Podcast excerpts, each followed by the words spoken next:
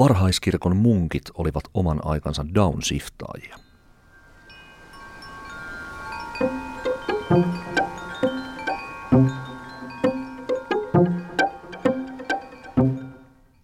Edellisen elämän vastoinkäymiset seurasivat varhaiskirkon munkkeja luostareihin. Lopulta kilvoittelija sai uuden elämän vanhan elämän materiaalista. Näin sanoo tutkija Joona Salminen.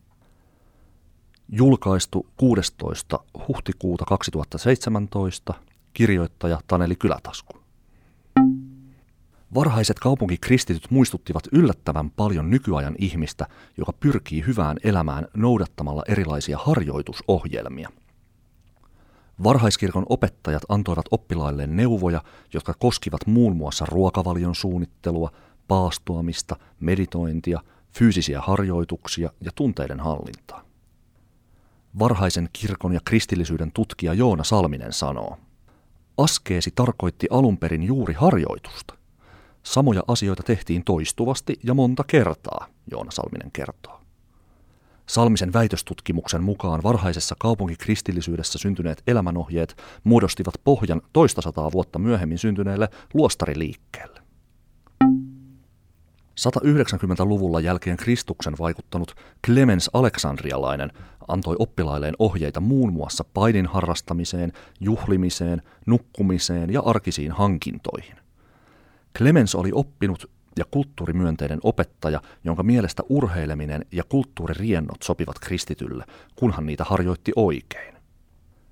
Käytännöllisiä elämänohjeita löytyy erityisesti Clemensin teoksesta Paedagogus eli kasvattaja. Salmisen mukaan ohjeista käy ilmi, että monet Aleksandrian kristityt olivat varakkaita. Joona Salminen kertoo.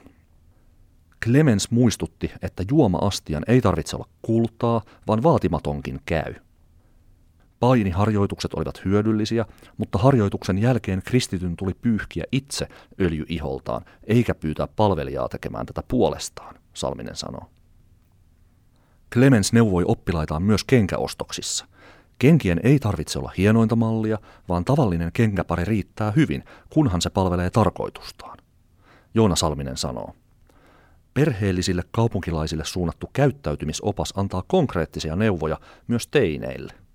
Tavoitteena oli se, että kristitty on itsenäinen, omatoiminen, vastuullinen ja kohtuullinen ihminen, Salminen kertoo. Kaikki varhaiskirkon askeetit eivät pyrkineet luopumaan maailmasta.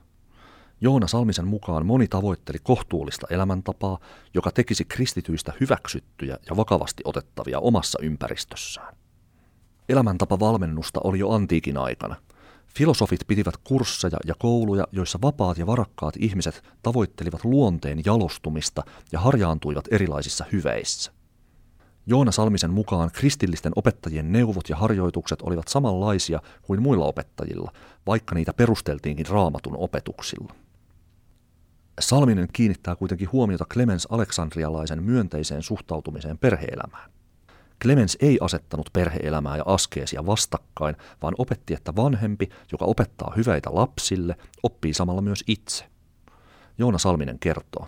Suhtautumisesta perheeseen tuli iso ongelma vasta 300- ja 400-luvuilla, kun kristillinen askeesi ajautui konfliktiin perhearvojen kanssa. Silloin käytiin iso keskustelu siitä, pitäisikö kristityn valita naimattomuus tai vasten valtakunnan tähden. Kristillisen askeesin ihanteena oli stoalaisen filosofian mukainen apatia, eli tilanne, jossa halut tyyntyvät. Apatian saavuttanut ihminen eli kohtuullisesti ja järkevästi. Hän vapautui tunteistaan ja sisäisistä impulseistaan, eikä ollut niihin liittyvien väärien arvostelmien vietävänä. Kristillisen mielenlaadun esikuvana oli Jumala, eli se, joka ei tarvitse mitään. Kun elämäntapa oli harmoniassa Jumalan kanssa, kristitty ei syönyt eikä nukkunut liikaa, eikä käyttänyt liian hienoja vaatteita. Joona Salminen sanoo, Ulkoisesti kristityt elivät samalla tavalla kuin muutkin. Tavoitteena oli kuitenkin sisäinen elämä, jossa ihminen ei kiinnity ulkonaisiin asioihin, Salminen toteaa. Reilut sata vuotta myöhemmin samojen ajatusten ympärille syntyi luostarilaitos – 300- ja 400-luvulla eläneet kristityt munkit downshiftasivat tosissaan ja luopuivat konkreettisesti maallisesta elämästä. Salmisen mukaan erämaan hiljaisuuteen vetäytyneiden munkkien ideaalit olivat pohjimmiltaan samoja kuin kaupunkikilvoittelijoilla. Hekin etsivät mielenrauhaa ja halujen tyyntymistä. Virikkeistä luopumalla, erilaisten harjoitusten ja ohjaajan tapaamisten avulla munkit tekivät diagnostiikkaa siitä, minkälaiset taipumukset ja voimat hallitsivat heidän mieltään. Seestymistä ja kutsumuksen löytymistä edelsi usein pitkä kamppailu sisäisiä demoneja vastaan. Joona Salminen kertoo. Sukupuolielämään liittyneet kiusaukset olivat helpommasta päästä. Sen sijaan teksteistä näkyy, miten edellisen elämän pettymykset, viha ja suru seurasivat munkkeja pitkään. Lopulta munkki sai uuden elämän vanhan elämän vastoinkäymisistä ja muista kokemuksista. Varhaiskirkon askeeteilla on Joona Salmisen mielestä sanottavaa nykyihmiselle, joka joogaa, käy kuntosalilla ja kuuntelee erilaisten life coachien, terapeuttien ja mindfulness-ohjaajien neuvoja.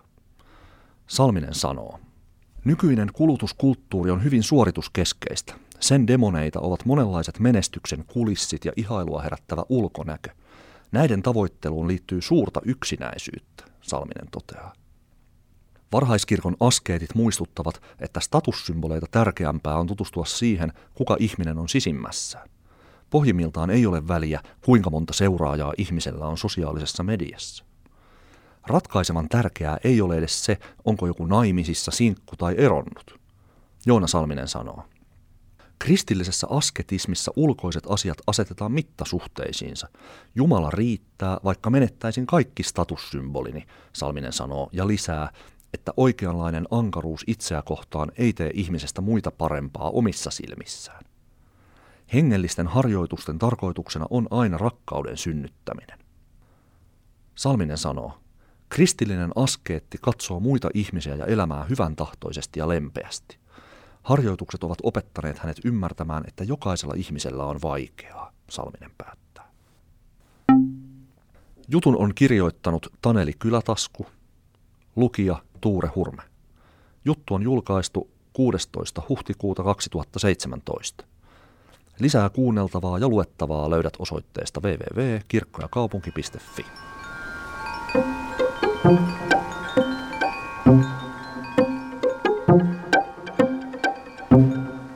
Kirkko ja kaupunki.